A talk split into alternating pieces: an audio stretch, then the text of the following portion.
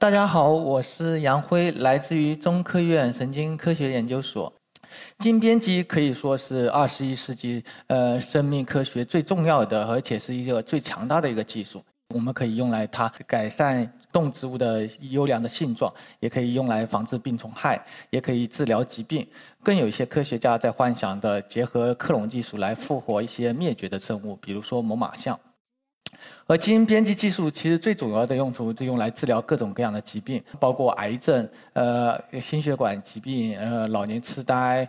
呃以及一些感染性的疾病。而今天我今主要给大家讲一个基因编辑，其实一个最重要的方面就是如何治疗单基因遗传性的疾病。展开讲这个之前呢，我想给大家简单的介绍一下背景，就是什么是基因，什么是基因编辑。基因呢，可想必大家都知道，就是有遗传效应的 DNA 片段。而我们的 DNA 呢，有三十亿多个碱基对组成，而这三十多亿个碱基对只含有四种的那边碱基，我们命为 ATCG，它是由 ATCG 有机的排列组合组成。我们大概含有两万到两万五千个基因，但是这些基因占占有的基因组的比例啊，只有百分之一点一左右。是非常少的，而剩下的一部分呢，我们之前的科学家都认为它是一个垃圾序列，没什么用。呃，但是呢，随着我们科研的深入的研究，发现这些序列有着重要的功能，可以调控基因在合适的地点、合适的时间精确的表达。呃，大家可以想象，我们每个人组有无数个细胞，大概有四十万亿到六十万亿个细胞，它的 DNA 的组成都是一样的，就是每个细胞的 DNA 都是一样的。但是为什么有些细胞发育成神经细胞，有些细胞发育成皮肤细胞呢？就是由于因为这些调控序列导致的。呃，我们大家都知道，我们其实我们每个人都千差万别。呃，即便我跟爱因斯坦相比的话，我们的基因组都是非常非常相近的，不不足百分之一的差异。但是爱因斯坦和黑猩猩，大家猜猜有多少差异？其实也就是百比百分之一多一点点。呃，但是呢，一个智商有两百，黑猩猩呢智商大概只七十左右，大概相当于我们七八岁的孩子。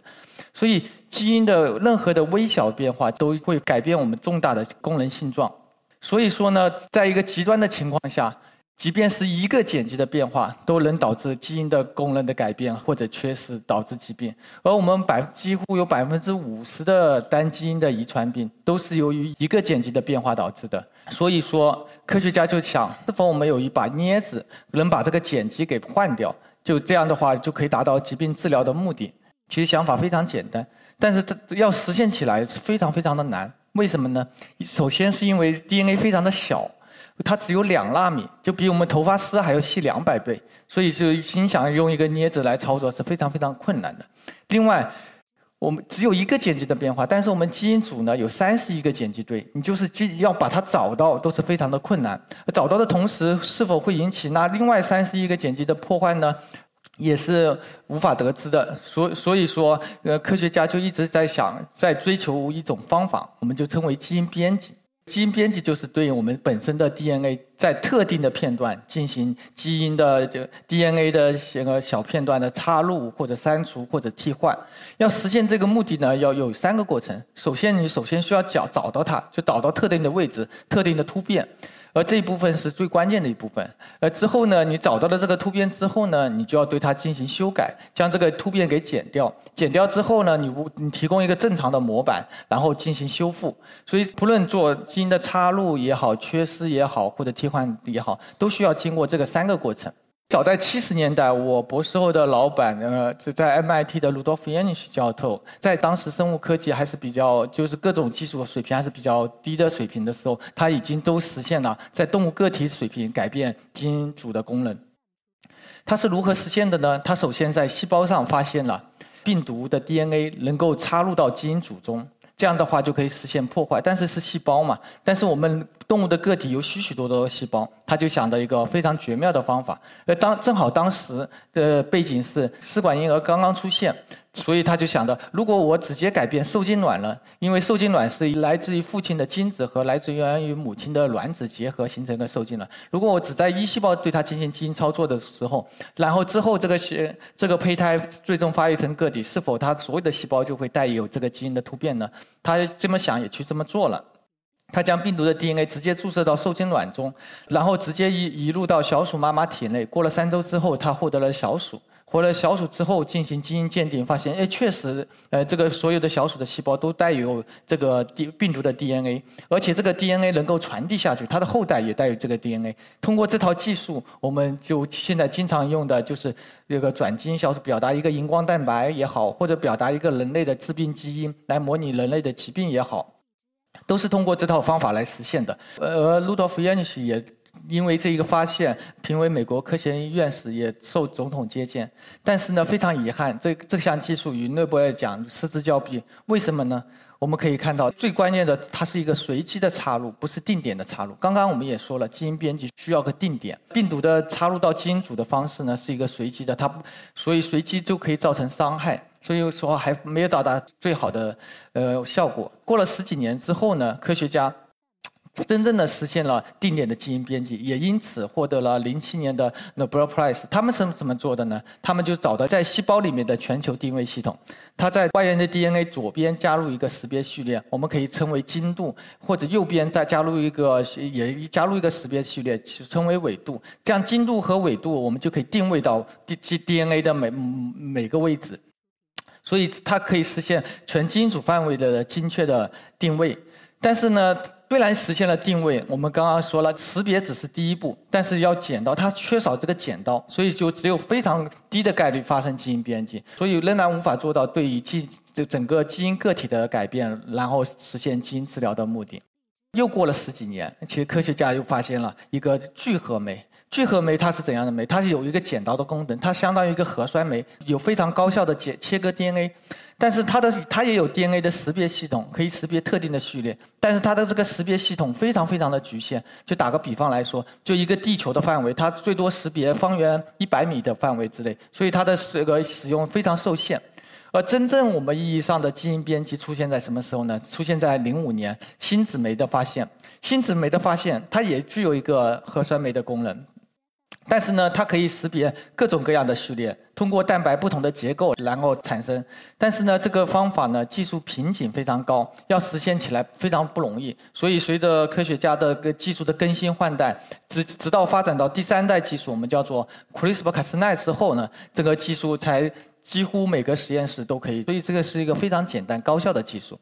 而 CRISPR-Cas9 呢？它是源于细菌对于病毒的免疫防御的作用。病毒的 DNA 入侵到细菌里面，细菌就给它贴上个标签，这个 Cas9 的蛋白就对它进病毒进行切割，达到防御的作用。而美国和瑞典的两位科学家呢，就利用这套的原理，成功的利用那个对细菌的内源的 DNA 进行编辑。这套系统的好处就是简单和高效。你贴一个标签，它就对一个基因进行操作；如果你贴两个、三三个，就可以非常实现多位点的操作。所以自从它报道以来呢，国内外多个科学家就迅速跟进，想证明一下它，因为只在细菌中，想证明它是否可以在哺乳动物细胞中也实现呢？而哈佛的呃 George Church 教授和张峰，其实这个张峰比较在我们中国科学界比较有名，在 MIT 的张峰教授呢，无疑是这一个竞争的过程中的胜利者。他们首次报道了应用将这套技术应用在哺乳动物细胞中。科学家仍然觉得这套技术还不够完美，为什么呢？刚刚我也说了，这个基因编辑有三个过程，一个是识别和切割，这个 CRISPR-Cas9 已经足够好了。但是呢，我们如果要达到精确的修复的话，要给它提供一个模板，然后才能修修复。科学家觉得它仍仍然太麻麻烦了。而又过了几年，大概是一六年年初的时候，也同样是哈佛的一个华人教授叫 David 刘，他把这三者融为一体，在 CRISPR 的基础上融为一体，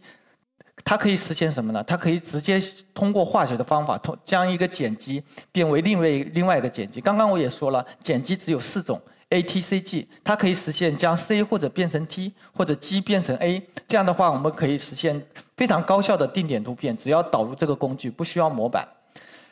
呃，因为大部分的疾病，百分之五十以上的疾病都是单碱基突变，所以这个方法报道以来，就是短短的两到三年内已经得到广泛的使用。我而我本身呢，我个人呢对基因编辑也是非常有缘分的。早在我博士期间的 training 的时候，我就利用传个最经典的那个同源重组的基因打靶方法，呃，构建各种各样的基因修饰小鼠。虽然非常复杂，我大概是一二年年底，张峰和 George Church CRISPR-Cas9 的成果呢是一月份发表，所以我刚刚到美国一个月。呃，比较有幸的是，在同同一个实验室的同从同样来自中国的一个博后叫王浩义，他主要是研究第二第二代基因编辑技术。所以说，我们两个人一拍即合，发现 CRISPR-Cas9 它只证明了在细胞中的作用，它是否能够高效的应用在基因编辑动物的，大家还是不知道。所以我们两个第二天就到隔壁的张峰实验室，把籽粒要来，然后将这套 CRISPR-Cas9 系系统通过显微注射的方法注射到胚胎里面，然后注射到受精卵中，然后移入到小鼠体内。所以我们就短短在半年以内。就可以高效的获得各种各样的基因修饰动物，包括基因敲除的小鼠、基因敲入的小鼠，或者第一个精确修复的小鼠。一个比较有意思的小插曲，就是因为我们可能中国的学中国大陆的学生工作都比较努力，都就去了国外，都是一般遵循九九六的原则，可能比九九六还还长。国外的路托夫教有个概念是，博后一般每天最多可以操到操作一百个到两百个胚胎，因为你看大家可以看看这个显微操作的胚胎，我们是一个一个进行的操作的。但但是呢，我当时的做的速度非常的快，平均一天可以超过四百个胚胎，他就觉得有点 surprise，所以他第二天就跑到实验室亲自看我做实验，亲自看这之后呢，他就心服口服了。更有意思的就是他有一个金主，金主我们叫金主，就是给他方顶的。国外有两种方庭，一个是公用的方庭，就是从 NIH 来；另外一个其实私人会也有一半的经费是私人来的，所以私人 support 他的方庭的时候呢，正好碰正碰正好碰巧来参观我们研究所，所以他就专门安排了那个那个金主来参观我们实验操作，所以说这个视频也是在那个背景下拍下来的。呃，之后呢，我的搭档王浩义呢去了北京的中科院动物所，从事 CAR-T 的肿瘤免疫治疗方面的应用，而我呢则则继续利用基因编辑技术，呃，制作各种动物。这个从小鼠就变成了猴子。为什么做猴子呢？因为猴子跟所有模式动物来说，其实它的大脑发育和高级认知行为是特有的。这也是我们实验室建立的第一个基因敲入的模型。如果我们利用基因编辑技术，制造各种各样的基因高的工具后呢，就有助于我们对大脑的理解，而且有助于一些疾一个脑疾病的治疗。正准备生产各种各样的基因编辑猴的时候，就是我们实验室刚刚成立一年，一个偶然的发现，其实把我们的实验的方向完全的 totally 的目到了基因编辑这方面的治疗，就完全的改变了我们当时实验室整个整个的实验方向。我们发现 CRISPR-Cas9 呢，不仅可以编辑单个的基因。大家都知道，我们人类有二十六对染色体，小鼠有二十对染色体，有四十条染色体。如果你对一条染色体贴上一个标签的话，它就切呃对一个基因进行编辑；如果你贴上十个标签的话，它就对十个基因进行编辑。而如果当我们贴上一百个标签的时候呢，我们发现它不是对一百个基因进行编辑，而是整个染色体都消失了。我们当时发现了这个的非常兴奋，我们觉得它因为。可以是否可以利用唐氏疾病的治疗了？大家都知道，唐氏又称二一三体综合征，比正常人来说多了一条二十一号染色体。如果我们在多的那条二十一号染色体上贴满标签，是否可以高效的消除这条染色体，达到疾病治疗的目的呢？我们为了验证这个想法，从病人的身上得到了就诱导了多人干细胞，在这个干细胞这有三条染色体，所以我们导入到 CRISPR-Cas9，也成功的发现了它可以高效特异的这个消消除这条二十一号染色体，而相关成果呢也得到顺利的发表，而且得到多家媒体的广泛关注和国际同行的关价呃高度评价。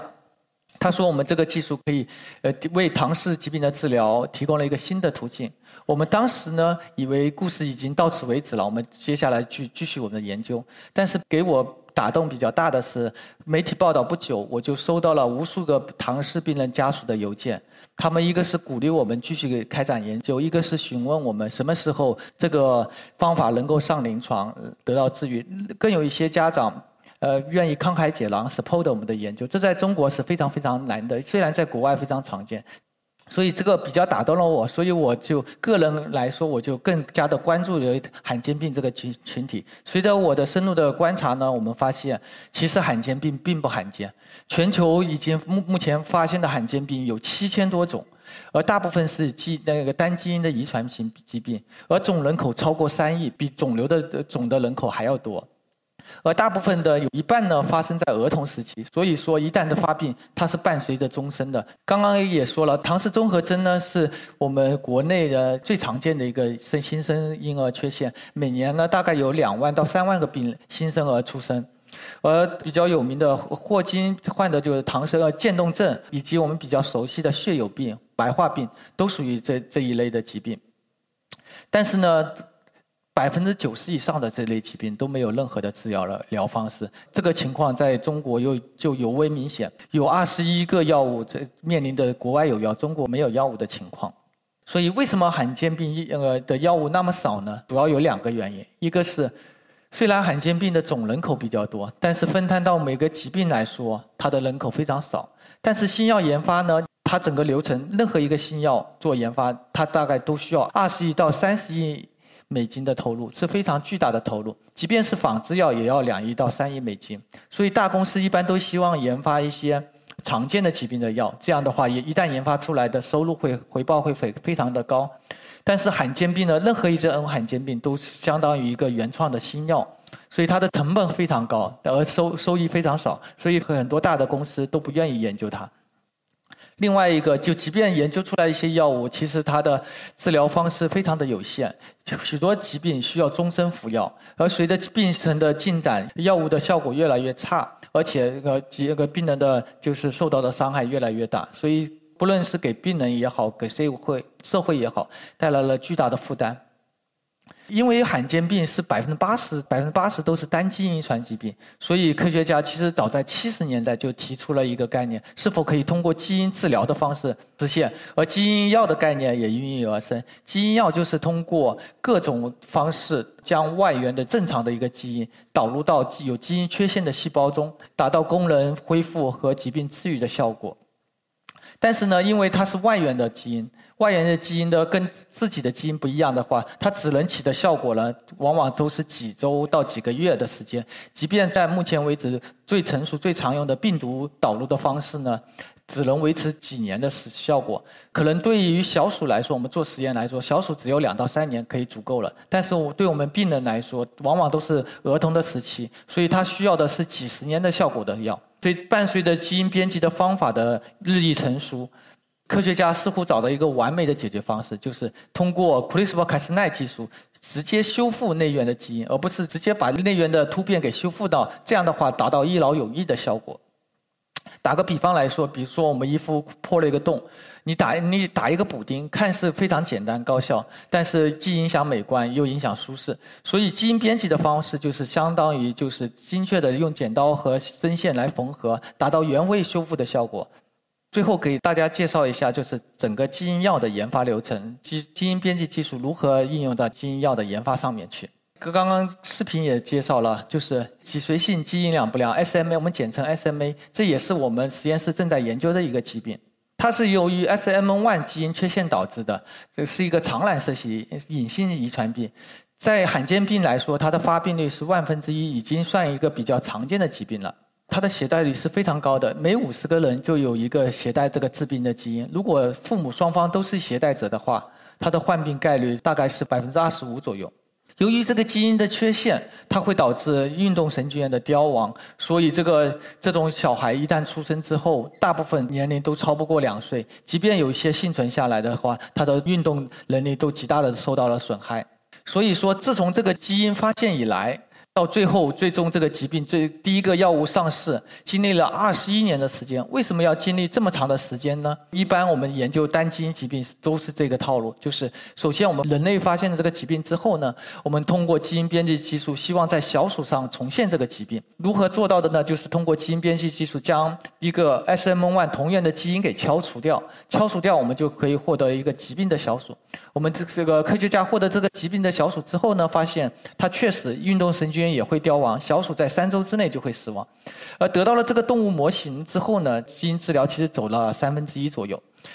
但科学家就想到各种各样干预的方式，不论是从小分子也好，反应核苷酸也好，或者基因过表达也好，然后恢复这个基因的表达，然后达到这个小鼠疾病治愈的目的。经过的许多科学家十年的努力，呃，终于可以在小鼠身上得到非常好的治疗效果了。之后，就可以开始申请临床试验。在经过大动物的安全性评价之后呢，可以再经过呃呃漫长的一期、二期、三期实验之后呢，最终是得药物得到上市。大家可以看到，其实罕见病的药物。从临床开始到最终上市，其实只只有短短的三到五年时间。而我们一般常见的疾病的药物大概需要多久呢？大概是需要十到十五年的时间。为什么会缩短的这么小呢？不论是美国的 FDA 还是中国的 C CFDA，都对罕见病开绿色通道，因为这个疾病。非常少，他为了这个节约成本，就一旦有少数病人有效果的话，他就会有条件的上市。这个药物呢，一六年大概是一六年年底的上市的。当时上市之前，因为我也研究这个疾病，我们一个合作的医生就说，病人家属都欢呼雀跃了，这这个终他们的孩子终于有救了。但是呢，这个其实高兴没太久。其实当时这个药物的价格出来之后呢，他们其实所有的病人家属都沉默了。一个罕见病的药物，它一次注射大概需要八十万人民币的价钱，而且每年需要经过两到三次的注射。一旦注射之后，就需要终身的注射，这不是一般家庭中国一般家庭能够承受得起的。而一个更好的一个基因治疗方式呢，就是通过病毒介导的基因的过表达，它号称可以维持两到五年的时间，但是它的成本就更高了，大概是四百万美金。如果能反复注射还好。但是呢，病毒介导的这个基因药物呢，它一旦进入到人体呢，病因为是病毒带的呢，它就会产生一个抗体。抗体的之后呢，如果第二次注射的话，它是会引起极大的免疫反应。所以病毒介绍的基因药物一般都是一次性的，而一些小分子或者反应核苷酸的呢，虽然能反复注射，但是它持续时间就不是非常长。所以我们就在想，是否有一种简单和高效或者一劳永逸的方法。所以也就是基因编辑，我们实验室呢成功的利用基因编辑呢，在小鼠动物模型上实现了对这个疾病的基因的修复。修复之后呢，大家可以看到小鼠的体重都跟正常的无异。正常的小鼠是三周之内就死亡了，而我们的小鼠一年之一年以上，观察了一年以上都是非常非常的健康。这种治疗的方式跟。小分子和反应核苷酸的治疗方式，它有它有个效果的衰减，但是这种治疗方式看不到任何的衰减，所以我们现在就最近就在接下来在考虑如何将这个这套技术推向到临床。其实随着我的研究发现，发现在中国推动推动这个罕见药的治疗，其实并没有那么容易。大家可以看到，就是现在目前上市的基因药大概有七种。七种都是刚刚我说的反应核苷酸或者病毒介导的过表达传统的基因方式，这个清一色的都是国外的公司，所以所有的这些基因治疗的专利、基础专利也好，新兴的基因编辑技术的基础的核心专利，最早期的一批基础核心专利也好，都是属于欧美的科学家在他们的公司手上，所以我们要研究这个药物嘛，我们必须要负担高昂的专利费用，而。现现在目前为止呢，建以基因编辑技术为主的建的基因治疗公司上市的公司只有四到五家，都是美国的公司。而他们现在目前为止，从基因编辑技术一三年初发现以来到上临床，其实只有短短的五年时间，其实是非常非常快的。目前为止有两项基因编辑技术，一项是 Editas，就张峰就也是个华人科学家。张峰他们公司对针对的就是这个视觉和先天性失明的一个疾病，另外一个是针对其实在两广地区比较高发的地中海贫血的这个疾病的药物。所以目前为止，现在目前只有两个基因编辑技术应用在临床实验。另外一个瓶颈就是。基因就是中国基因治疗产业的不健全。其实虽然基因编辑技术非常新，但是基因治疗这个概念其实国外已经做了几十年了。所以所有的药物都是在国外这产生，但是中国呢，其实这个产业才刚刚开始。所以即便我们基础科研做的已经呃接近欧美国国科学家水平，但是面临一个非常大的瓶颈，就是产业化的转化。就是如何生产临床级别的病毒，呃，将这些基因编辑工具带入到人体内。大家可以看到，就是基础科研和临床前研究，其实它的真正的价值就是经济价值是不大的。但是如果一旦我们能够突破这个瓶颈，能够在一二期临床实验得到非常好的效果呢，它的价值是成百倍的增长的。所以我们未来其实面中国整个基因治疗产业面临最大的问题就是争取在在早日突破这个瓶颈，早日将我们的基础科研的知识转化到临床上面去。另外一个就是基因编辑技术本身的问题。为什么基因编辑技术大家已经认为它是一个最好的方式？但是发现以来只有两项技术上临床呢？其实最关键的一点就是它的一个不安全性。最最关键的就是脱靶的效应。如果你脱靶的话，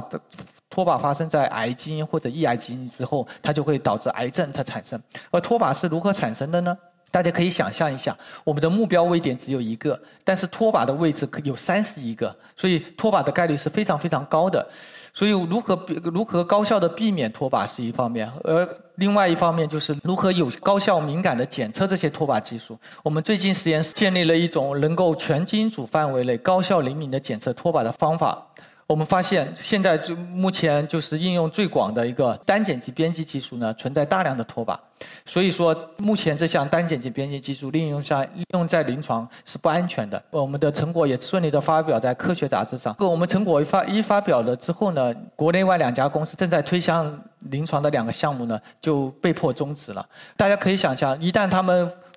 上了临床之后，其实它会对细胞造成大量的脱靶，就是其实病人可能早期可能可以受益，但是可能过了几年之后，都会变为一个癌症的高发人群。而就在前几天，呃，《Nature》杂志报道和我们科我们课题组未发表的成果也发现，它不仅能造成 DNA 的脱靶，而且还会造成大量的 RNA 的脱靶，说明说这项技术其实现在是不完善的。不完善，其实大家不用悲观。从好的一方面讲，也给了我们中国不论是科学家也好，企业也好一个机会。一个什么机会呢？就是如果我们能够在这建立行业的新标准。开发出更高、更安全的基因编辑工具。如果我们能够在这场竞争中那个打赢的话，我们就很可能打破呃欧美国科学家的这个核心的基因编辑核心专利的封锁。呃，来到这之前，我我只知道一席是关注于科学和人文。呃，今天刚刚听说还是有个白日梦，其实。其实我，其实我个人呢，其实也是一个白日梦，就是我忽悠了几个我学生，跟我一起做白日梦。其实我们的梦想很简单，就是想亲手在自己手中做出一个罕见药，亲手交到交到病人的手中。这样的话，我们就不会在收到病人一封封邮件的时候爱莫能助。我们还有一个更大的白日梦，就是希望。将这将这个建成一个罕见病药药物研发的平台，让更多的人跟我们一起做梦。大家刚刚也说了，有七千种罕见病，可能我们这一辈子都做不完。就就希望我们梦醒的时候，就不是百分之九十的罕见病没有药物了，就希望绝大多数的罕见病都有各自的相应的基因药物。呃，最后给大家讲一下，就是基因编辑技术如果用在不好的方面，也会产生非常不好的影响。其实基因编辑婴儿事件呢。不论是在国内还是国外，在科学家还是在社会还是在政府，其实大家都有一致的观点，就是坚决反对这这类事件的发生。所以说，基因编辑工具呢本身没有错误，而我们科学家所做的就是希望把这个工具越磨越锋利，越来越高效，越来越准确。而到底它是变成了天使还是天使还是魔鬼，就在于我们大家的选择。最后，谢谢大家。